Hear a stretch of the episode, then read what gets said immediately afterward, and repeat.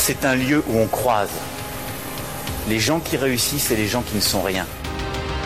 Et donc voilà, moi je suis avec les gens, on est heureux et tout va bien. On met un pognon de dingue dans des, dans des minima sociaux, les gens ils sont quand même pauvres. On n'en sort pas.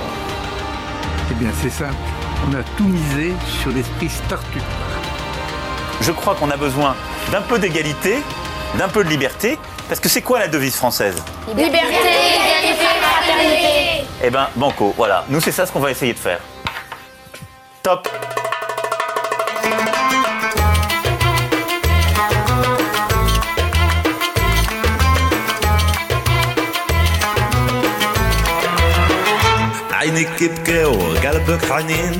Bienvenue dans La République inaltérable, la balade de diffusion politique libre, incisive et sans concession du monde moderne avec Alexis Poulain. Bonjour Alexis. Salut Antoine. Je rappelle que vous pouvez retrouver les épisodes précédents dans toutes les apps de podcast, sur Spotify et sur la république inaltérable.top. On commence en musique avec Jean Dujardin dans OSS 117 en l'honneur de notre cher président qui avait dit il y a quelques mois ne plus vouloir être méprisant dans ses sorties devant les journalistes peu raté. Euh, il s'est visiblement remis à l'écriture du prochain épisode d'OSS cette semaine.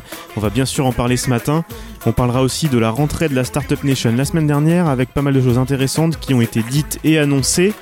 Vous l'aurez compris, on va beaucoup parler d'Emmanuel Macron dans cette émission, mais avant de rentrer dans le vif du sujet, les recommandations.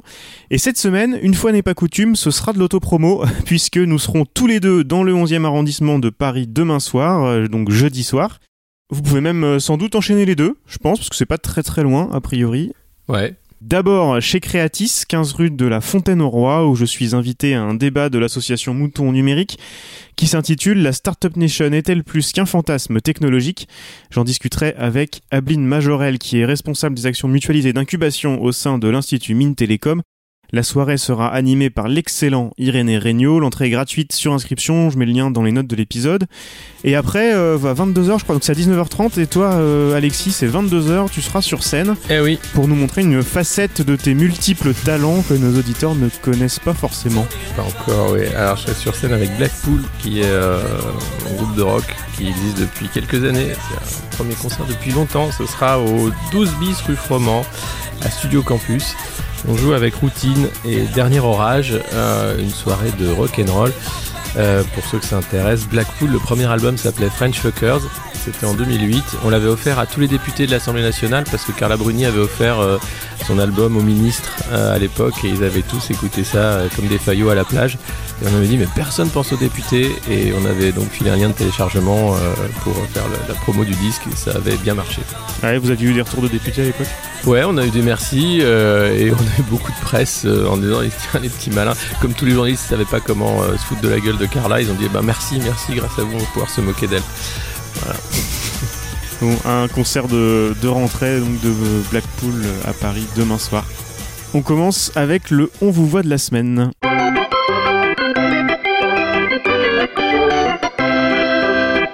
vous voit, vous voit, vous voit, vous voit, vous voit, on vous voit. J'en parlais en introduction, évidemment, c'est Emmanuel Macron que l'on voit cette semaine avec ses sorties sur les manifestations dans l'avion qu'il emmenait à l'ONU, où il proposait ses solutions à ces jeunes qui manifestent pour rien, si je comprends bien ce qu'il nous dit. Il faut dire que les manifestations, Alexis, euh, Emmanuel Macron n'aime pas ça.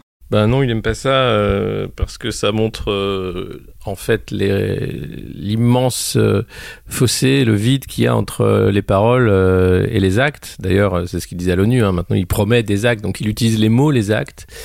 Euh, mais en réalité, des actes euh, jusqu'à présent, ce qu'on a vu, eh bien, c'est euh, signature de traités transnationaux, c'est vendre davantage de forêts en Guyane, c'est réouvrir la mine de la Montagne d'Or sous d'autres contrats, mais toujours en, en, ayant cette envie de, de polluer. et puis, c'est toujours minimiser, faire croire qu'on a le temps et, et, et, et endormir tout le monde avec cette idée de la transition écologique c'est euh, là où la communication s'arrête, c'est-à-dire que ça peut continuer tant qu'on creuse pas, et à l'international ça marche très bien pour lui, c'est-à-dire que voilà, il peut faire des discours en anglais dans les tribunes, c'est ce qu'il avait fait à Davos d'ailleurs la, première année, hein, et le monde entier dit mais quel président génial, quelle chance à la France, mais quand on creuse un peu, quand on regarde les images qu'on a tous les samedis de violences policières, de répression, euh, et enfin c'est des scènes d'une de, de, violence inouïe qui se passe dans notre pays tous les samedis, on ne peut pas les accepter. Commence là-dessus sur ce qui est, sur ce qui s'est passé samedi et peut-être que cette répression-là va pouvoir faire prendre conscience à des luttes euh, différentes. Il y a peut-être une, convergence euh, enfin à, mettre en place. Je sais pas. Je crois que le, problème c'est que euh, ce régime-là est prêt à, pousser encore davantage euh, l'intensité de la violence. Euh, D'ailleurs, un nouveau syndicat de police, le syndicat En Marche, a été créé comme ça de nulle part, et un de ses porte-parole sur le plateau de BFM disait si ça continue, il va falloir qu'on utilise vraiment la violence, comme si ça n'avait pas été le cas depuis des mois. Donc, ils sont prêts à aller encore plus loin. Donc, la rue, d'ailleurs, ils font tout pour empêcher les gens de, de, descendre dans la rue, pour leur faire peur, pour dire que manifester c'est dangereux pour votre intégrité corporelle, pour votre santé. Ne manifestez pas, ne venez pas, surtout, c'est très dangereux. Il y a des méchants black blocs qui vont tout casser. Euh, le black bloc, il, vient à chaque fois. On a l'impression que c'est, c'est, euh, ils ont en fait open bar euh, simplement pour que les policiers puissent ensuite gazer et arrêter à peu près tout et n'importe quoi. Et puis quand on voit après ce qui est saisi, c'est des lunettes de piscine, alors quelques boules de pétanque apparemment, des choses en disant voilà ils sont prêts à, se battre. Et, cette guerre, en fait, cette fausse guerre, hein, parce que les manifestants climat, ils sont pas là pour faire la guerre, et les gilets jaunes non plus sont pas là pour faire la guerre euh, aux policiers. Euh, c'est faux. C'est-à-dire qu'on a en fait, on crée ce, sentiment d'insécurité totale pour permettre à la police euh, bien de faire ce qu'elle veut. on a des images de, policiers qui sont visage masqués, qui n'ont pas leur numéro d'identification, qui n'ont même pas de de police et qui se baladent comme ça dans la rue au milieu. Et puis vous avez des images de de, de, de, la BAC qui, qui, qui rappellent Orange Mécanique, qui sont très contents d'avoir fait leur journée de tabassage euh, et de gazage de manifestants et qui rentrent euh, en sautillant et en chantant. C'est quasiment euh, une guerre civile. C'est ce que disait d'ailleurs un des proches d'Emmanuel Macron il y a quelques temps, cette semaine sur, sur France Inter, François Sureau, en disant mais c'est incroyable de voir des, des, armes de guerre place de la République et on a l'impression qu'on gouverne contre le peuple, clairement. C'est une impression que tout le monde a, c'est visible. Et malgré euh, la campagne de, propagande des chaînes d'infos continues euh, où on essaye de sauver le soldat Macron en, continuant de cacher la vérité, en mentant, en diminuant les violences, euh, en expliquant que bien sûr c'est cette petite fable du, Black Bloc qui casse tout, mais en ne montrant pas la réalité de, personnes qui sont emmenées en garde à vue parce que simplement ils ont osé dire arrêtez c'est un citoyen comme un autre, de gens qui sont jetés à terre parce qu'ils n'ont pas suivi les ordres assez rapidement. toutes ces images-là ne sont pas montrées. Euh, et, puis, euh, on fait croire qu'il existe encore un débat. Il n'y a plus de débat. Aujourd'hui, euh, il ne reste plus que la force brutale pour faire tenir un gouvernement qui va imposer simplement quoi? Un moins 10 ans social sur les prochaines années à venir, ce quinquennat, et, l'autre s'il passe encore en 2022. C'est-à-dire que ce que promet Macron, c'est simplement du sang et des larmes. Et ça, ça va pas changer. Et pour faire passer la pilule, un peu de communication pour ceux qui y croient encore, et pour ceux qui ont compris, ah bah c'est des coups de matraque et c'est la tôle. Et sur l'écologie, euh, encore une fois, et j'ai l'impression que c'est encore pire, la Brune Poisson encore ce matin euh, était dans ce délire-là. Euh, des petites actions personnelles. Pour Emmanuel Macron, c'était aller donc nettoyer les plages corses, aller envahir la Pologne et faire pression sur le gouvernement polonais. Pourquoi ça passe encore mais ça passe pas. Non, c'est faux, ça passe pas. Ça passe parce que vous avez des vendus euh, qui font semblant que ça passe, qui font croire que c'est normal, qu'on ait un président qui parle comme ça, qu'on ait des porte-paroles qui parlent comme ça, qui font croire que ce mensonge est une réalité. Euh, la réalité, c'est qu'aujourd'hui, et, et c'est pas seulement Emmanuel Macron, je veux dire que tous euh, les grands de ce monde, comme on les appelle, les world leaders, euh, ils n'ont qu'une chose en tête, c'est la future guerre du pétrole. C'est comment faire pour récupérer le pétrole, pour en finir avec l'Iran euh, pour l'agenda euh, états-unien, et Trump n'est pas trop guerrier parce qu'il y a la réélection qui arrive, donc il faut faire attention. Mais regardez, ils n'ont que ça en tête. Simplement, où sont les contrats, où est la croissance et où est le pétrole et comment je vends des armes. Il faut arrêter de croire que l'écologie est, dans leur tête et dans, l'agenda. Tout ça. Et, d'ailleurs, sur le, mystère Greta Thunberg, j'ai rien contre cette jeune fille qui est très sincère dans, sa démarche et qui y croit et qui fait bouger effectivement des jeunes du monde entier. Mais son message, qui est tous ensemble pour changer les choses c'est-à-dire qu'on n'y arrivera pas si on n'est pas tous ensemble, all together. Ce message-là, en fait, c'est un message normatif pour faire croire qu'on est tous ensemble. La réalité, c'est qu'on n'est pas tous ensemble. Euh, Aujourd'hui, les grands pollueurs, les grandes entreprises de la pollution ne font rien si ce n'est du greenwashing.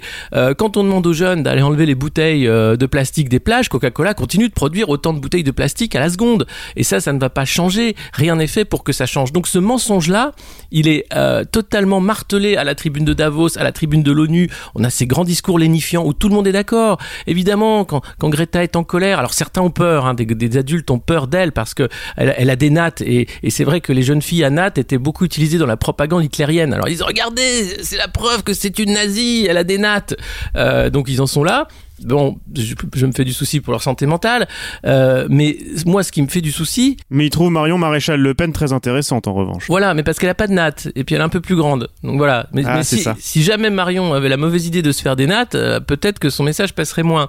Mais bien sûr, et tout ça, c'est- un message de, de, de, de la droite euh, réactionnaire américaine euh, qui, qui veut faire passer euh, les, les, les, les nazis de l'autre côté, alors que ces gens-là sont, sont très contents d'avoir Bolsonaro comme ami, qui lui fait euh, la- la- la- l'apologie de, de Pinochet et autres. Donc on est, on est dans un délire total, une confusion totale, et, ce message euh, qui est du, normatif de dire tous ensemble, c'est un mensonge. On n'est pas tous ensemble. Il y a une guerre qui est en train de se jouer, une guerre pour la planète, une guerre pour la survie de l'espèce d'une certaine façon. Et, et cette guerre-là, eh bien, les, citoyens qui en sont conscients, hein, les, jeunes qui vont manifester le, vendredi, euh, ils sont pas armés pour cette guerre.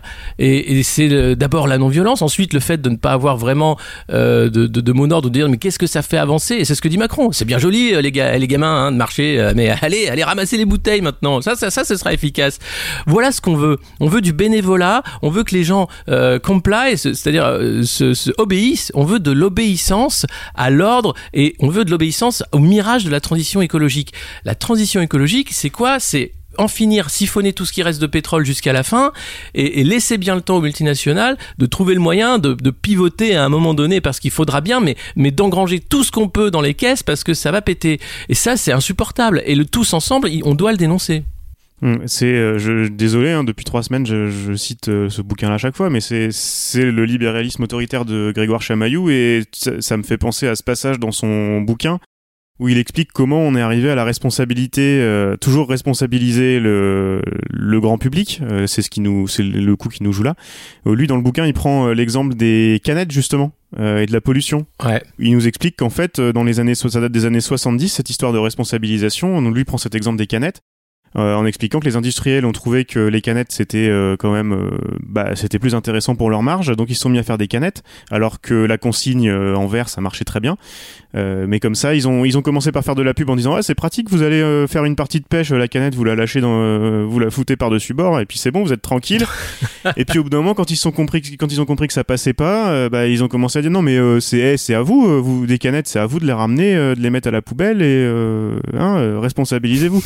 C'est comme Qui fait des trottinettes à Paris euh, qui avait fait ses panneaux dans le métro en disant non non mais les trottinettes ça pose aucun problème c'est vous euh, allez moins vite euh, faites attention aux gens sur les trottoirs c'est c'est pas du tout la trottinette le problème Ouais, mais, alors c'est- à la fois, mais, mais on fait pas ça avec des lois, c'est-à-dire que c'est de la compliance, c'est-à-dire qu'on oblige les gens à se conformer à une attitude en disant si vous ne faites pas ça, alors vous êtes vraiment des criminels, alors vous êtes vraiment des salauds, vous n'êtes pas un bon papa, vous n'êtes pas une bonne maman, vous êtes vraiment des salopards si vous faites pas ça.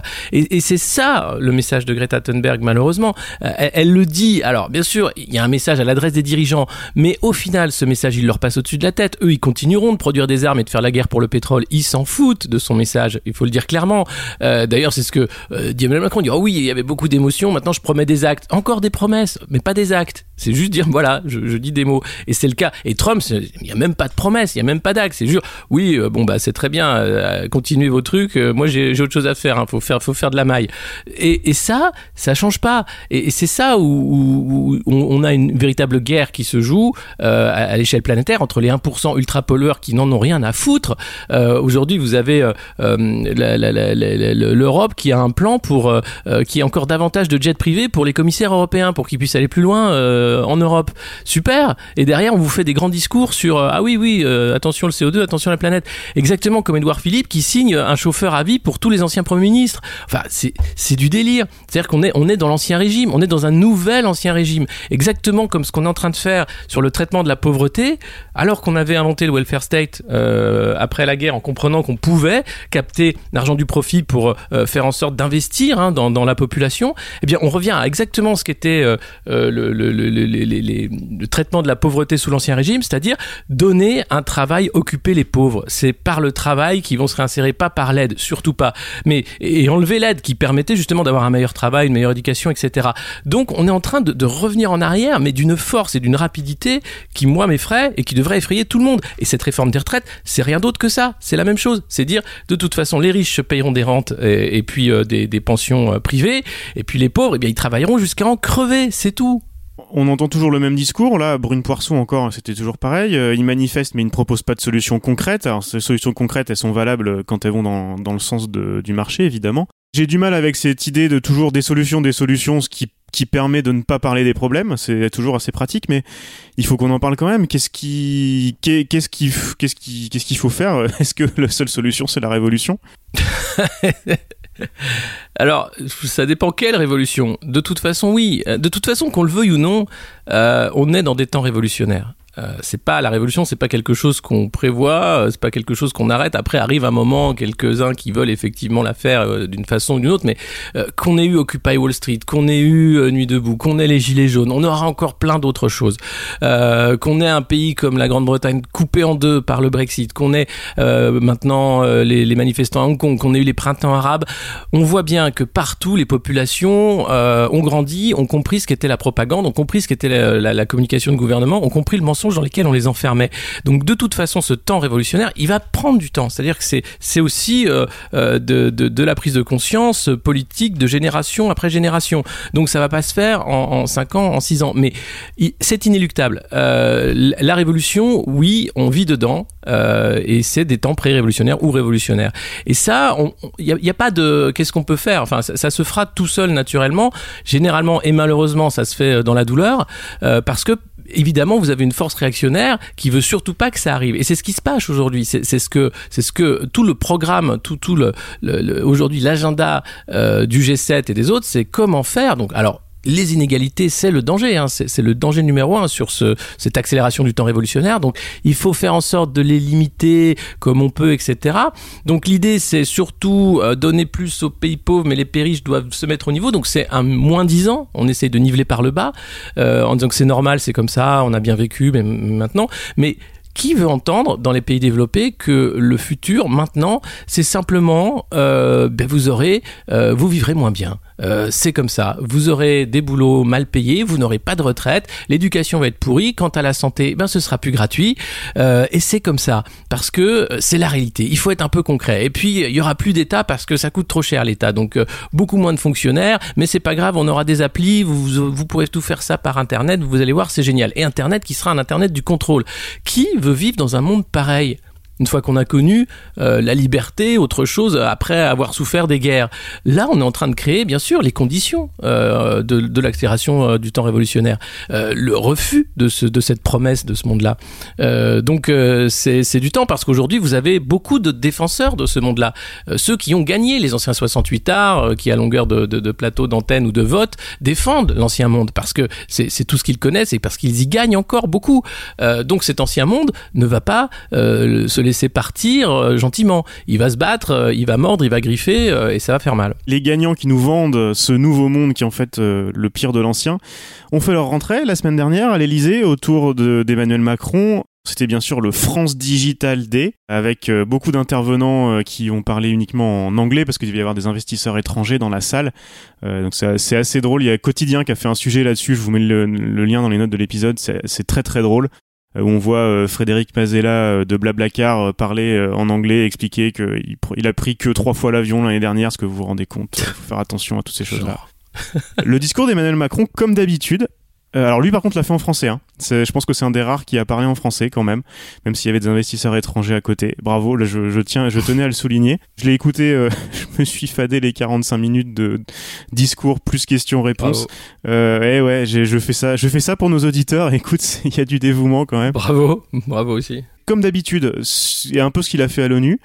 Euh, sur les constats, euh, on peut que être d'accord avec lui, à mon avis. Euh, et puis, par contre, sur les solutions qu'il apporte, c'est un petit peu plus compliqué. Mhm. De temps en temps, il dit un peu tout et son contraire euh, d'une phrase sur l'autre, ce qui est assez, il est assez difficile à suivre. Je voulais en parler déjà parce que, euh, alors je sais que sur Twitter, euh, tu, tu avais fait le, le lien entre les 5 milliards d'euros annoncés en soutien aux startups et euh, et les services publics. Bon, c'est pas c'est pas de l'argent, c'est pas de l'argent public hein, qui a été levé.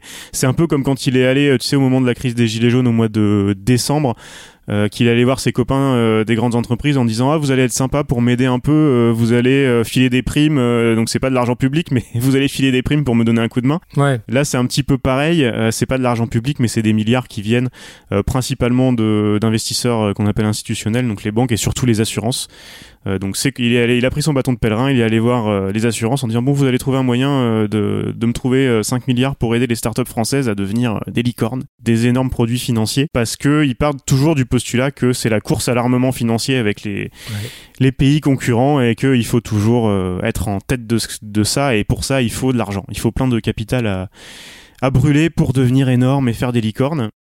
Et puis, euh, je crois que tu, tu te souviens des lapsus de, de Muriel Pénicaud et de certains autres, euh, notamment sur les réformes euh, travail, Ouais. où euh, ça, ça a beaucoup fait parler. Là, il en a fait un, un, un qui est sympa aussi.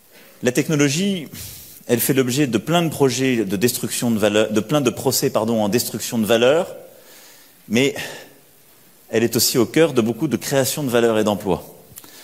Et quand je regarde les chiffres de l'autre côté de l'Atlantique, aujourd'hui, on a des grandes entreprises technologiques qui sont à l'origine de la création à un tiers à la moitié des nouveaux emplois dans certains États américains. Je crois que ce qui est le plus significatif sur ces histoires de- d'emploi, c'est le tweet de Cédric O euh, le lendemain, où il dit, je cite, En France, ce seront plus de 25 000 emplois directs qui seront créés par les startups en 2020. Soutenir nos futurs champions est donc essentiel pour que cette réalité se concrétise en France et bénéficie à l'ensemble du territoire. Ah, on nous parle de réalité à concrétiser, c'est ce que tu disais tout à l'heure, euh, Alexis, avec euh, notamment le climat, où on dit si on fait ça, on fait ça, où on essaye de plier euh, un peu toute, la réalité au discours qu'on impose d'en haut. Pour aller avec ça, ils ont annoncé le Next 40, qui est censé être comme le CAC 40, mais des startups. Qui sont pas en fait vraiment des startups, mais c'est ce qu'ils appellent des scale-up, euh, c'est-à-dire des boîtes qui ont déjà un peu réussi, euh, qui ont déjà levé beaucoup d'argent. Euh, alors c'est intéressant parce que quand Mounir Majoubi était secrétaire d'État au numérique, il avait dit que ce Next 40 euh, serait euh, pour des boîtes qui ont un impact positif sur euh, bah, un impact positif sur le, le bien commun et la vie en société. Euh, quand Cédrico est arrivé, il a dit ouais c'est quoi ces conneries? Non non non non, il nous faut il nous faut des licornes et il nous faut des énormes boîtes, euh, rien à foutre du bien commun. Euh, et ça se voit d'ailleurs dans dans les 40 boîtes. Moi j'en ai relevé et allez et peut-être deux qui communiquent sur leur sur leur impact pour le bien commun. Euh, 2 sur 40, ça fait pas beaucoup. Après, il faut voir euh, vraiment, vraiment les résultats, et ça, c'est encore autre chose, mais au moins dans la communication, il y en a vraiment deux. Et puis, il y a des boîtes, euh, des boîtes qui, qui auraient pas été mises en avant. Euh, Je pense à Miro, par exemple, qui est un, Ah.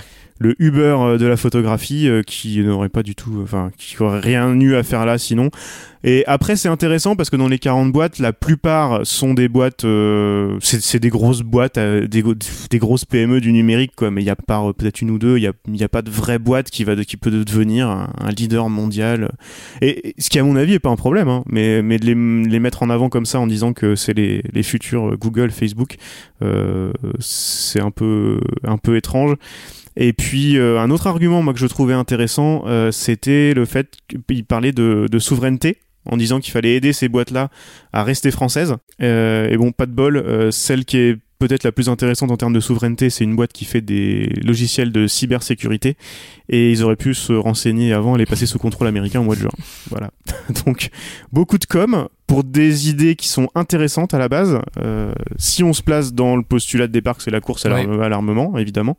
Plusieurs fois, il a dit qu'il avait besoin des entrepreneurs pour aller vite et fort. Donc, ce qu'on dit tout à l'heure, hein, pour la course à l'armement, il faut aller vite et fort, vite et fort. Il a dit, je pense, il me semble quatre fois, j'ai pas compté, mais euh, au moins trois, peut-être quatre.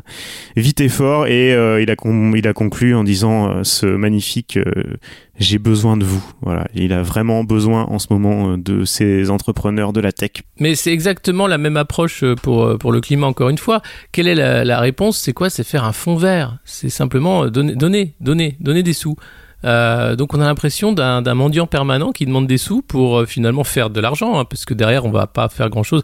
L'argent c'est de la captation de richesse, ça d'une façon ou d'une autre, c'est quelque chose qui prive quelqu'un de quelque chose euh, dans, la façon dont on va le, le, créer, surtout l'argent de la finance.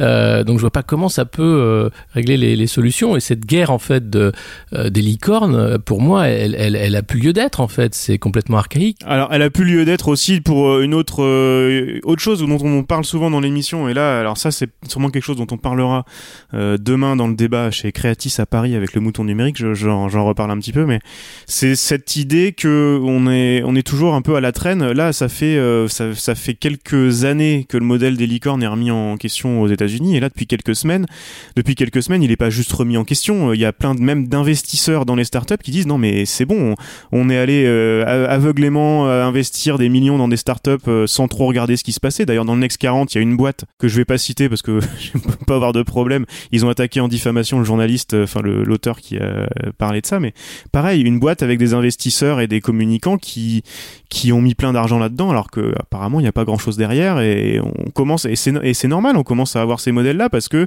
c'était censé être euh, l'avenir de l'économie et que bah, dans ces cas-là on regarde pas trop à la dépense et les journalistes euh, ne regardent pas trop non plus. Tiens, je, voulais te donner cette euh, statistique là. depuis 10 ans aux États-Unis, mais je pense, enfin, tu vas me dire ce que tu en penses, mais je pense que chez nous c'est un peu pareil. un chiffre, il y a la moitié des, des postes de journalistes qui ont disparu dans les médias. Et euh, dans le même temps, les communicants d'entreprise ont été multipliés par 3. Bah évidemment, ça explique euh, de toute façon, enfin on voit bien, c'est ce, ce, monde de la propagande qui est en train d'enfler un, point, et puis, et puis des journalistes, ceux qui sont restés, qui ont du mal à faire leur métier en réalité, euh, qui, qui, font un support de com pour les communicants. Euh, on, en est là, c'est malheureux, mais c'est beaucoup de ça sur la, presse spécialisée ou la, presse grand public. Il n'y a pas de, y a pas de, enfin regardez le, la misère du journalisme d'enquête. Euh, il y a très peu d'enquêtes. Euh, on, a simplement du communiqué de l'AFP ou de la pub. C'était La République inaltérable avec Alexis Poulain, une balado-diffusion du monde moderne sur une idée presque originale d'Antoine Gouritin.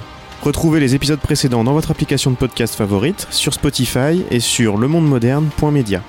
Suivez Alexis sur Twitter, at Poulain2012, et rendez-vous la semaine prochaine pour un nouvel épisode.